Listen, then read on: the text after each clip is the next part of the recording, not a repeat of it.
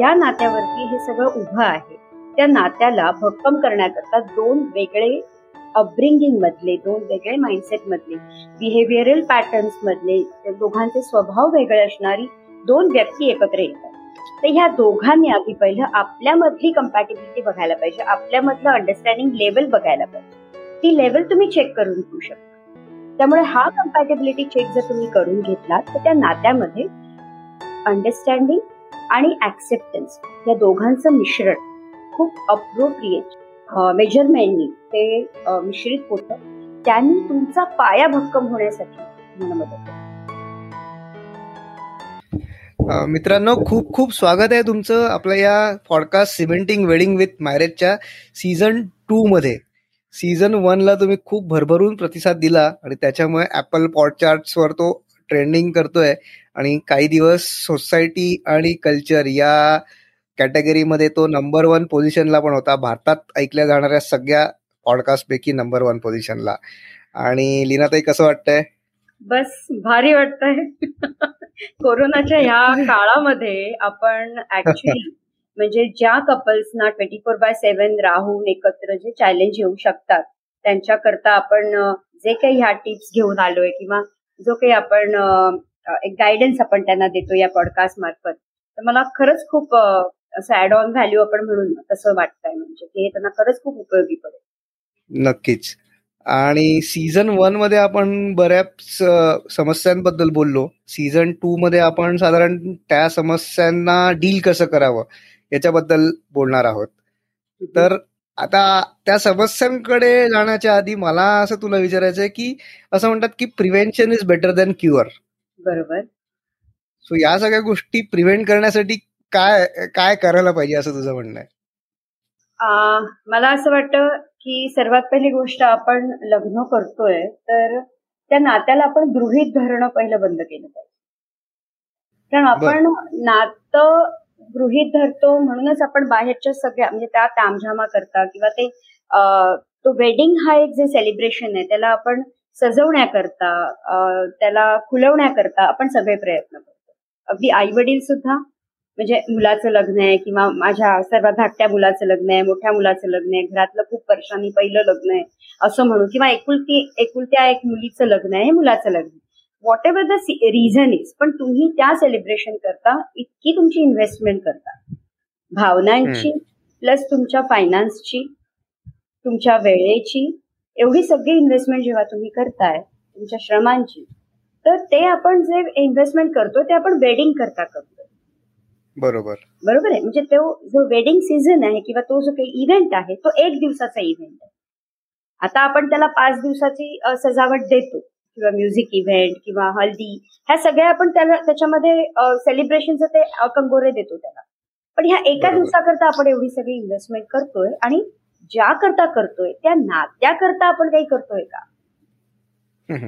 ज्यावर बेस हे सगळं नातं हे आहे रिलेशनशिप आहे आपलं किंवा ज्यावर बेस आपण हे जे काही लग्न सोहळा आपण पार पाडतोय त्या नात्याला आपण काही भक्कम करतोय का? हे आई वडिलांनी आपल्या मुलांकरता सुद्धा विचार केला पाहिजे.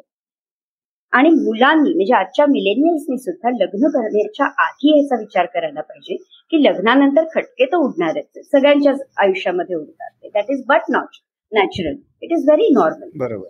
पण ते खटके न उडायचं मी म्हणतच नाही ते उडतील. पण त्याला डील कसं करायचं? त्याला हलकं कसं करायचं? How you can you defuse the the severity of it हे जरी तुम्ही शिकलात ना तरी नातं खूप सहज सुलभ होऊन जाईल आणि त्यामधली जी सहजता आहे ना ती सहजता तुम्ही एन्जॉय करा. बरोबर. असं मला वाटतं. ओके. पण म्हणजे त्या नात्यामध्ये इन्व्हेस्ट करायचं लग्नाच्या आधी म्हणजे नेमकं काय करायचं? करेक्ट किती अप्रोप्रिएट प्रश्न विचारला नचिकेत इन्व्हेस्टमेंट करायची म्हणजे काय करायचं? तर सर्वात पहिली गोष्ट ज्या नात्यावरती हे सगळं उभं आहे त्या नात्याला भक्कम करण्याकरता दोन वेगळे अपब्रिंगिंग मधले दोन वेगळे माइंडसेट मधले बिहेवियरल पॅटर्न्स मधले दोघांचे स्वभाव वेगळे असणारी दोन व्यक्ती एकत्र येतात. तर ह्या दोघांनी आधी पहिलं आपल्यामधली कम्पॅटेबिलिटी बघायला पाहिजे आपल्यामधलं अंडरस्टँडिंग लेवल बघायला पाहिजे. ती लेवल तुम्ही चेक करून घेऊ शकता. मे बी तुम्ही एखाद्या काउन्सिलरकडे जाऊ शकता. मे बी तुम्ही स्वतःची स्वतः सुद्धा तुम्ही चेक करू शकता की आपल्यामध्ये कसे अंडरस्टँडिंग आहे. ह्याकरता काही प्रश्न आहेत म्हणजे. ह्याकरता काही प्रश्न आहेत. तर हे प्रश्न जे आहेत ते प्रश्न मी म्हणजे जर का कोणी आपल्याला अप्रोच करताय तिथे तर मी पर्सनली सुद्धा त्यांना हे शेअर करायला इंटरेस्टेड आहे. फक्त आता या पॉडकास्टच्या एपिसोडमध्ये ते एवढे सारे प्रश्न मी नाही शेअर करू शकणार आहे. कारण तेवढा इट्स व्हेरी टाईम तर हे प्रश्न आपण एकमेकाला विचारल्यानंतर नक्की एवढं कळतं की ही व्यक्ती आपल्याला समजून घेणारी आहे की नाही. तुम्ही करा काउन्सिलरकडे जा किंवा maybe you can also go for the next professional help as an expert or maybe a millennial marriage coach जे की माझं काम आहे मी ते खूप पॅशनेटली करते. इट इज नॉट अबाउट की ह्यातनं मला काय मिळणार आहे तुम्हाला काय मिळणार आहे हे फार गरजेचं आहे. त्यामुळे हा कम्पॅटेबिलिटी चेक जर तुम्ही करून घेतलात तर त्या नात्यामध्ये अंडरस्टँडिंग आणि ऍक्सेप्टन्स या दोघांचं मिश्रण खूप अप्रोप्रिएट चांगल्या मेजरमेंटनी ते मिश्रित होतं. त्यांनी तुमचा पाया भक्कम होण्यासाठी तुम्हाला मदत होते मला हे सांगा बरं. नात्याचा पाया एकदा भक्कम झाला देन तुम्ही अगदी काही मनमुराद वागाल असं नाही म्हणत आहे पण त्या नात्याचा पाया भक्कम झाल्यानंतर तुम्ही कितीही सेलिब्रेशन जरी केलं तरी तुम्ही एकमेकाला समजून घेण्याकरता डील करण्याकरता तुमच्यासाठी ते खूप सोपं होऊन जातं. ती प्रोसेस जी आहे ना पुढची ती खूप सोपी होऊन जाते. बरोबर. बरोबर. म्हणजे तुझं असं म्हणणं आहे का की ह्या ही इन्व्हेस्टमेंट म्हणजे ही आहे की दोन व्यक्ती एकत्र येऊन लग्न करतात आहे.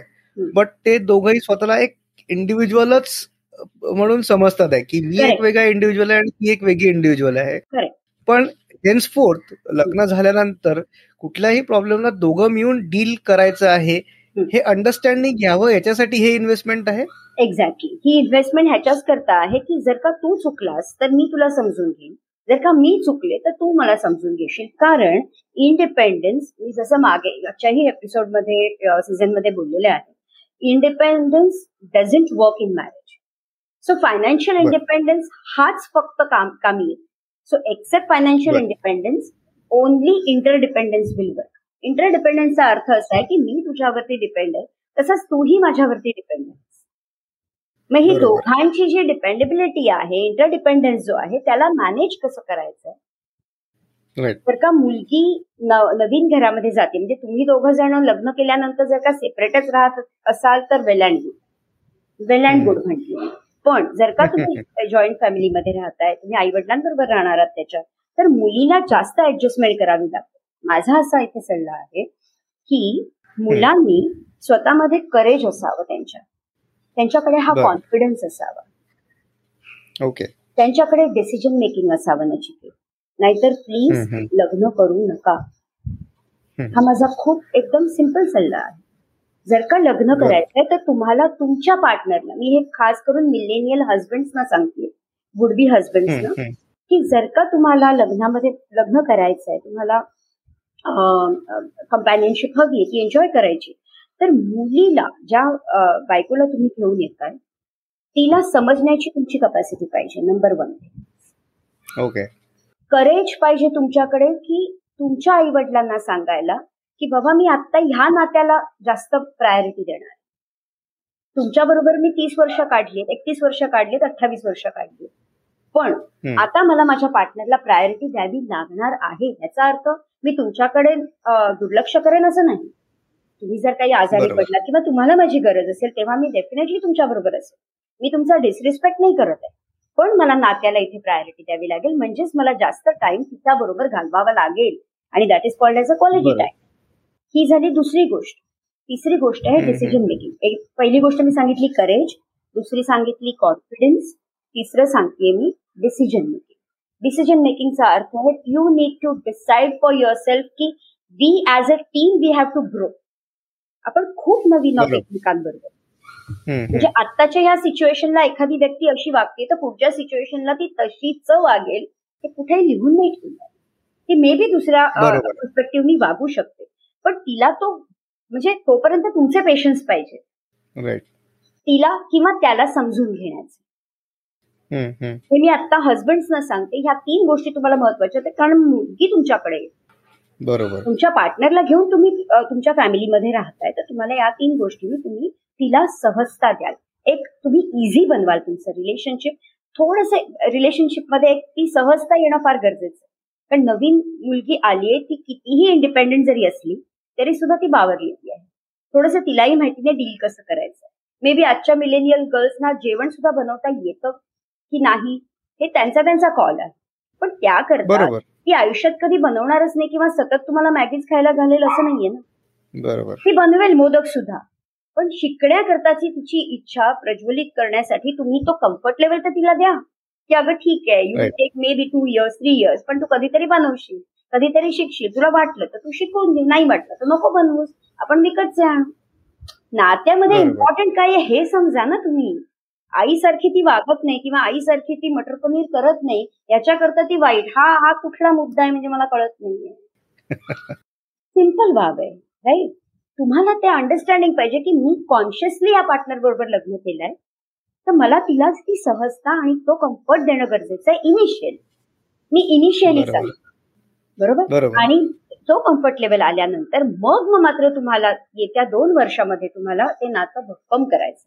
मी परत सांगते इतकाही कम्फर्ट लेवल देऊ नका बायकोला की ती बायको तुम्हाला गृहित धरेल. होतं ना असंही होतं. म्हणजे मी फक्त काही मुलांच्या मुलींच्या साईडनी बोलते असं नाहीये. मुलीही. आजकाल बऱ्यापैकी रिव्हेंज मॅरेजमध्ये आहे हो. त्यामुळे लव्ह मॅरेज अरेंज मॅरेज सोडूनच दे रिव्हेंज मॅरेजमध्ये पण आहे so I have come across such cases that is why am telling अच्छा. तो गंमत अशी आहे की तुम्ही कॉन्शियसली हे केलंय. तर कॉन्शियसली तुमच्यातर्फे तुम्ही हात तर पुढे करा. बरोबर. कारण तुम्ही तिला घेऊन येताय म्हणून सांगते. Okay okay. जर का गोष्ट घरजवाई असेल तर ते मुलीनी इनिशिएट करायचं. बरोबर. आणि म्हणजे अगेन दुसरी साईड तू म्हटलीस तसं अजून एक की जसं आईसारखं मटर पनीर करत नाही ही अपेक्षा जशी मुलाची नको तसंच बाबासारखा माझ्या बाबासारखा हा शिस्तबद्ध नाही आहे ही पण अपेक्षा नको. नक्कीच नको. म्हणजे बाबासारखा हा दिसत नाही किंवा माझा रोल मॉडेल माझा बाबा आहे. याचाच अर्थ माझा नवरा तसाच असेल असं नको. I have come across so many cases की ज्याच्यामध्ये ह्यांनी त्यांचं मॅरेज फेल झालेलं आहे डॅमेज झालेलं आहे. कारण they have kept on comparing their husband with you know ideal husband somewhere hmm. He comparison may be त्यांनी त्यांच्या भावाबरोबर केली आहे कंपॅरिझन त्यांनी त्यांच्या मित्राबरोबर केली आहे त्यांच्या वडिलांबरोबर हम्म. केली आहे. पण नवरा हा तुमचा तुमचा कॉन्शियस डिसिजन आहे ना? तर तो एक वेगळा इंडिव्हिज्युअल आहे हे तर ऍक्सेप्ट करा. बरोबर.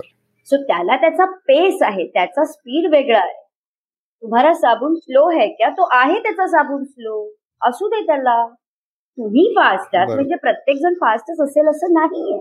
हा. पण काळान्वये काळ जसा जाईल जसा वेळ जसा जाईल त्याप्रमाणे तुम्ही जशी कम्पॅटिबिलिटी एकमेकांबरोबर जोडाल जसं तुम्ही अंडरस्टँडिंग याल तसं त्याचीही जबाबदारी आहे थोडासा त्याचा स्पीड वाढवणं.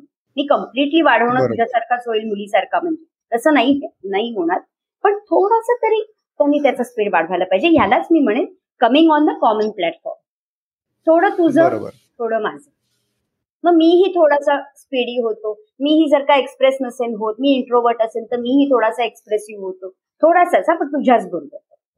ठीक आहे बाहेर वगैरे इट इज ओके नवरा बायकोचं नातं हे इतकं भक्कम असलं पाहिजे की तुमचे कितीही जरी वाद झाले ना you will be able to you know defuse it you will be able to deal with it you will be able to set the limitation for it बरोबर किती भांडायचं आणि किती स्वरात भांडायचं याचं हम्म.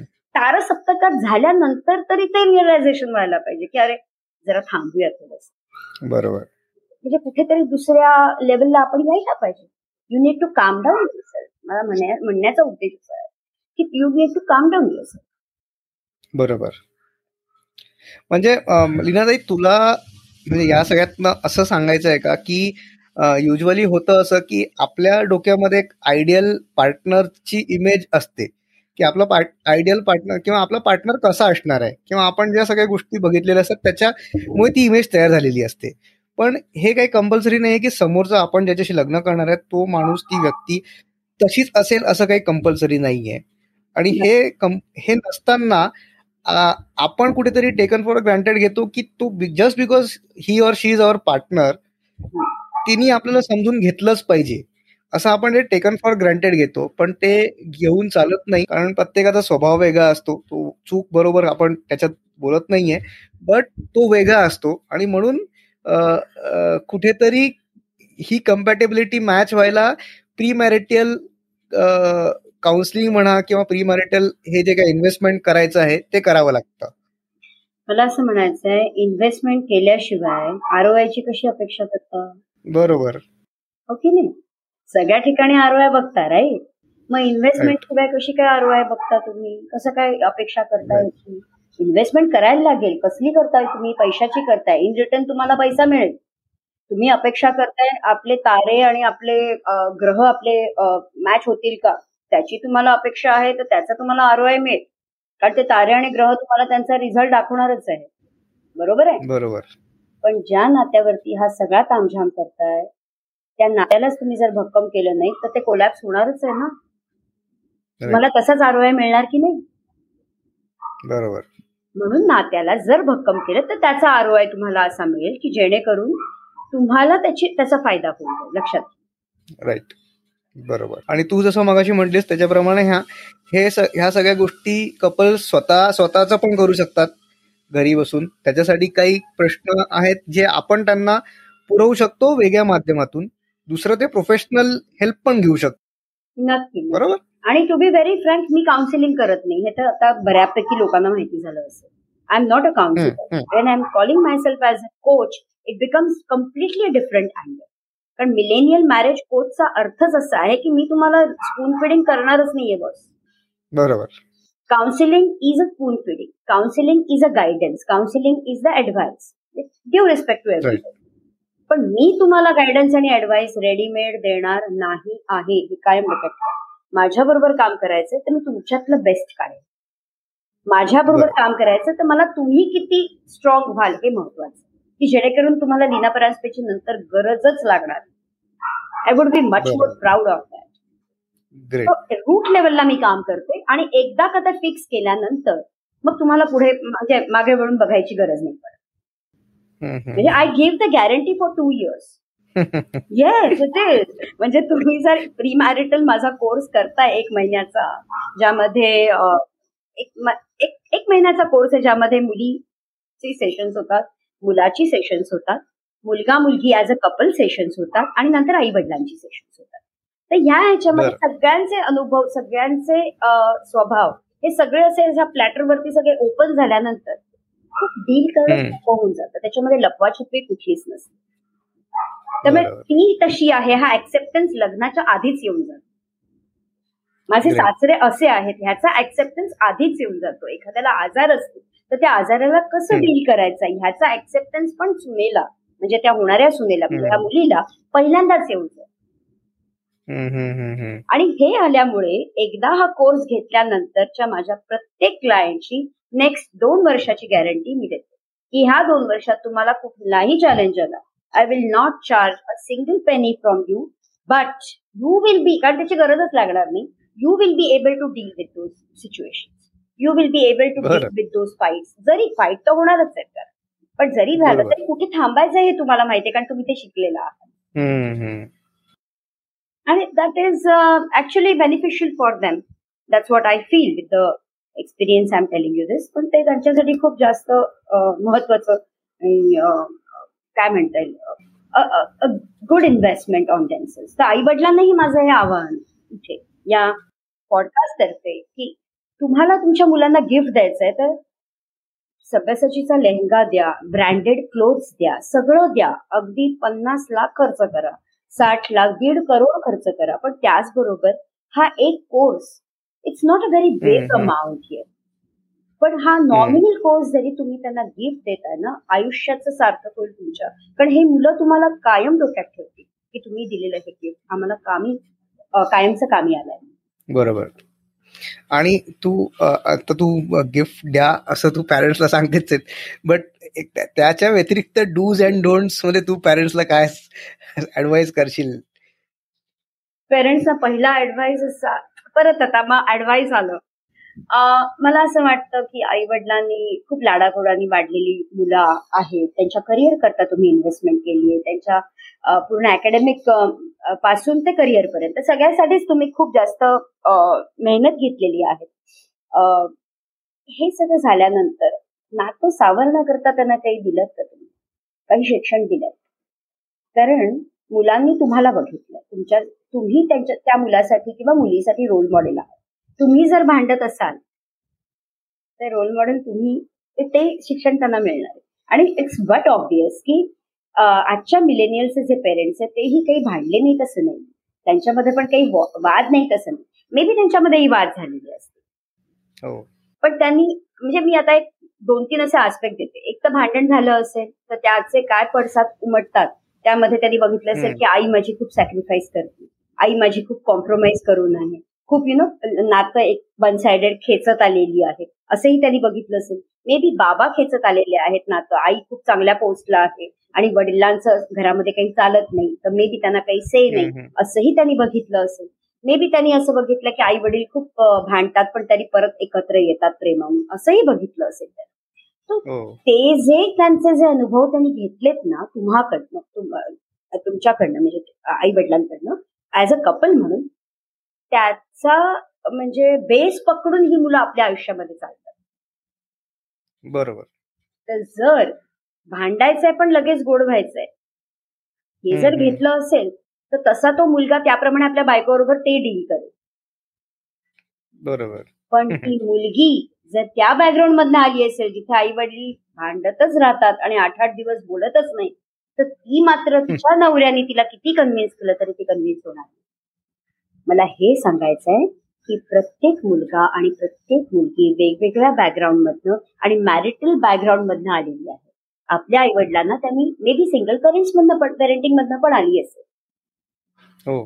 तो ह्याच्या करता दोघांना आधी समोरासमोर आणणं तिचे वेगळे सेशन्स घेणं म्हणजे त्याच्यातून तिचं अपब्रिंगिंग कळतं तिचं बिहेवियर कळतं तिच्यामधले काय म्हणतात तुला प्लस मायनसेस कळतात. तिला कशा प्रकारे डील करायचं हे कळतं. सेम वे त्यालाही कळतं. की त्यांनीही कसं डील करायचं त्याची काय बॅकग्राऊंड आहे? त्याचे काही चॅलेंजेस आहेत. आणि मग ऍज अ कपल जेव्हा तुम्ही समोरासमोर येता तेव्हा पूर्ण ते समोर असतं की अरे मला इथे चॅलेंज आहे. मग मला हा चॅलेंज नाही मी तुला डील करू शकेन मी तुला हँडल करेन. मग तुझा हा चॅलेंज आहे तुझा हा मायनस आहे तर तो माझा प्लस आहे.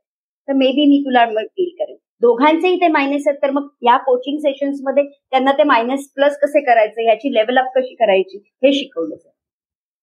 मुळात मला काय सांगायचंय? आई वडिलांनी मुलांना आपल्या बॅकग्राऊंड मधनं आपल्या परीने त्यांना मोठं केलंय नातं सावरायला.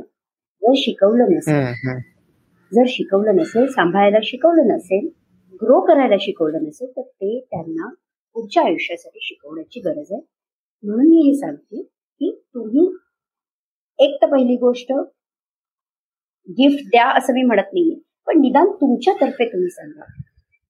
की बाबा रे किंवा बाबा ग. अग की तुझी पावलं जुळली ना तुझी पावलं जेव्हा जुळतील ना नवरा बायकोची जेव्हा पावलं एकमेकांबरोबर जुळतात ना त्यांची मनं जुळतात. बरोबर. म्हणूनच सप्तपदी हे आपल्याकडे एक रिच्युअल आहे.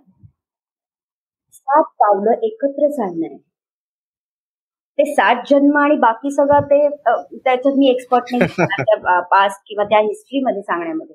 पण सात पावलं जेव्हा तुम्ही एकत्र चालताय आप फेरे लेते हो एक दुसरे के साथ. फेऱ्यांचा अर्थच तो आहे की आपण एक दोघांबरोबर किती चालतोय. जेव्हा तुम्ही पावलावर पावलाबरोबर पाऊल जुळवता तुमची मनं पण तशीच जुळणार it is the very important thing for the parents to understand की आपल्याला नक्की आतापर्यंत आपण केलंय त्यामध्ये आपण पैशाचा तामझाम करून फक्त एक दिवस वेडिंग करण्याकरता इन्व्हेस्टमेंट करायची का त्यांचं लग्न खरंच सुरळीत व्हावं? प्रॉब्लेम्स न यावे यावे तरी त्यांना कसे डील करायचे. लेट्स बी प्रॅक्टिकल प्रॉब्लेम तर येणारच आहे. त्याला डील करण्याची त्यांना सक्षमता आपण देऊ शकतो का? ह्या गोष्टी त्यांनी करणं गरजेचं आहे. आणि नका करू याच्यामध्ये लग्न झाल्यानंतर हात सोडणं गरजेचं आहे. तुमचा तीस वर्षाचा ममाज बॉय नकोय आपल्याला. तुमचा अठ्ठावीस वर्षाची लाडाची कोडाची लेख आहे ना ती कोणाची तरी सून आणि पहिले सर्वात गोष्ट कोणाची तरी बायको होणार तिला तिची जबाबदारी घेऊ दे. Let her start parenting let this millennial start parenting themselves कधीतरी parenting soda. Start living your life start redating तुम्ही एकमेकांबरोबर डेट अरेंज करा. कमॉन तुम्ही तुमचं आयुष्य जगा. मुलांना तुम्ही हँडिकॅप नका बनवू. की ती मुलं तुमच्यावरच डिपेंड राहतील. की कुठलाही डिसिजन मुलं घेऊ नाही शकत. बरोबर. हे सर्वात पहिलं डोंट आहे. की मुलांचा हात सोडा. लिटरली सोडा. आणि खास करून हे आईंना आहे.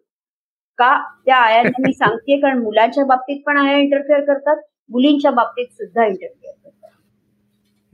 कधी कधी आई आई नसेल करत तर वडील करतात मुलीला. कारण वडील आणि मुलगी जेनेटिकली आपण म्हटलं तर ते दोघं कनेक्टेड असतात. तर वडिलांचा जास्त इंटरफिअरन्स असतो. सो हे पहिलं आपण जर टाळलं तर दोघं एकमेकांबरोबर सक्षम होतील. आपलं नातं स्ट्रॉंग करतील सुरक्षित करतील आणि नातं एन्जॉय करायला शिकतील. बरोबर. आणि एक शेवटचा प्रश्न विचारतो मग थांबूया. तो म्हणजे आता आपण जे सगळं बोललो ते मोस्टली अरेंज मॅरेजबद्दल बोललो. असं जाणवतंय. बट तुला काय वाटतं की लव्ह मॅरेजमध्ये या सगळ्या गोष्टी नॅचरली कपल्समध्ये येतात का? त्यांच्यासाठी पण हे कोचिंग आवश्यक आहे. किंवा कोचिंग म्हणण्यापेक्षा आपण ही प्रोसेस म्हणूया. की ही प्रोसेस आवश्यक आहे. ही प्रोसेस आवश्यक आहे लव्ह मॅरेजमध्ये खूप असं रेअरली होतं की लव्ह मॅरेज मधली कपल्स एकमेकांबरोबर मॅच्युअर्ड असतात. एकमेकांना समजून घेण्यात एकमेकांना ऍक्सेप्ट करण्यामध्ये मॅच्युअर्ड असतात. असं खूप रेअरली जाणवतं. असतात. मी नाही असं म्हणणारच नाही. पण रेअरली जाणवतं. पण जनरल लेवलला हे खूप असं फिजिकल लेवलला रिलेशनशिप असतं.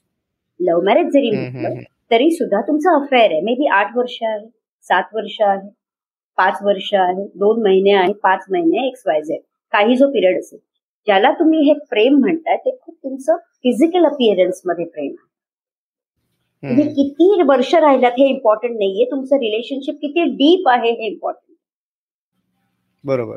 नात्याची गहराई इम्पॉर्टंट आहे. नात्याची खोल सखोलता इम्पॉर्टंट आहे. किती टेन्युअर तुम्ही म्हणजे एकत्र आहात किती ड्युरेशन तुम्ही एकत्र आहात किती वर्ष एकत्र घालवलं हे इम्पॉर्टंट नाही. कारण मी अशीही कपल्स बघितली आहेत. आठ वर्ष सात वर्ष नऊ वर्ष एकत्र राहिलेली आहेत. अगदी लिव्हिंगमध्ये सुद्धा राहिलेली कपल्स बघितली. ज्यांचं लग्न झालंय आणि within a month the girl has come at her parents place और may be she has rented her म्हणजे search for a rented flat. कारण आधीच्या तुमच्या प्रेमावर तुमचं हे पुढचं नातं डिपेंडच नाही तो एक तुम्हाला मिळालेला एक काय म्हणू एक बूस्टर आहे. पण तेव्हा तुम्ही प्रेमी आणि प्रेमिका असे असता इथे तुम्ही नवरा आणि. बायको आहात आणि नवरा आणि बायकोचा रोल हा फार वेगळा आहे. त्याच्या जबाबदाऱ्या फार वेगळ्या आहेत. मी कुठेही इथे against the women against the men असा कुठलाच आविर्भाव नाही बोलत. पण नवरा आणि बायको हा जो रोल आहे ना ह्या रोलमध्ये येणंच खूप वेगळं आहे. आणि प्लीज या पॉडकास्ट तर्फे मी एवढं सांगेन की एकमेकांचे मित्र नक्की बनू नका. मी खूप वेगळं सांगते you must be surprise for this कारण तुम्ही एकमेकाचे मित्र जेव्हा बनता ना एकमेकांकडनं अपेक्षा खूप जास्त करता. बरोबर. नवरा बायकोचं नातं फुलवत जेव्हा तुम्ही जाल आणि जेव्हा तुमचं नातं भक्कम होईल ना बेस म्हणजे तुम्ही इमिजिएटली तुम्ही फ्रेंड्समध्ये कन्वर्ट होता. Then you can become the friends for ever पण जस्ट लग्न झाल्या झाल्या एकमेकांकडनं मैत्रीची अपेक्षा नका करू.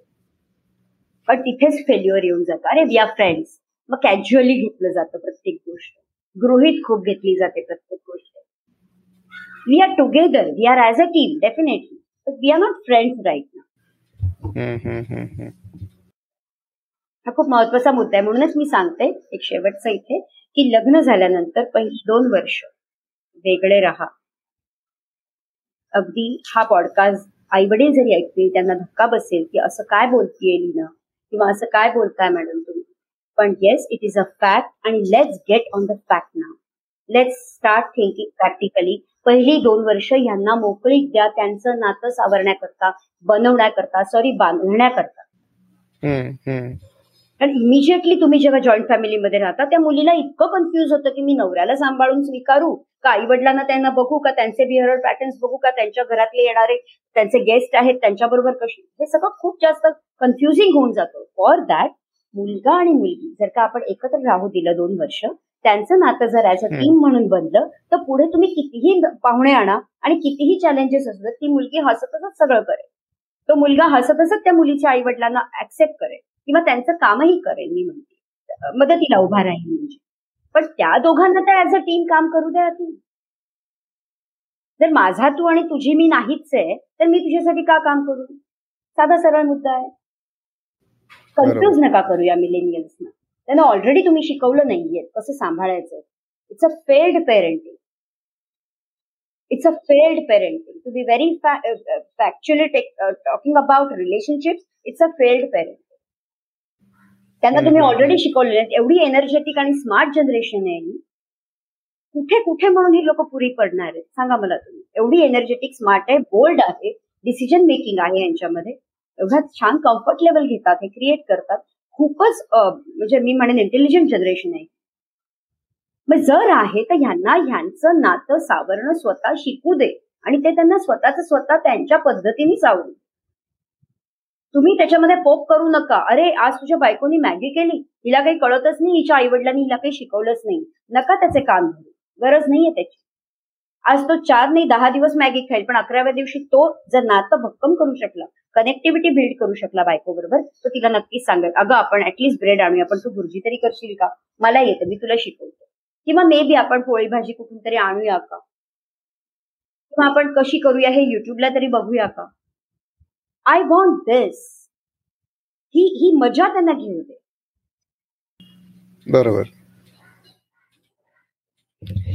मस्त. सो ऑन दिस नोट आपण हा पहिला एपिसोड आज इथे थांबवू. आणि याच्यावरनं म्हणजे लक्षात येत आहे की हा सीझन टू किती छान किती मस्त असणार आणि खूप काही काही शिकायला मिळेल सगळ्यांना. मिलेनियन्सला स्पेसिफिकली आणि त्यांच्या आई वडिलांना मुख्य म्हणजे. So ya ya looking forward for the बाकीचे एपिसोड्स आणि आपण घेऊन येतोय हा सीझन टू इतर खूप छान विषयांसोबत. आणि पुढच्या वेळेस भेटूया नवीन एपिसोड आणि नवीन विषयासोबत. तोपर्यंत bye bye bye thanks a lot for listening thanks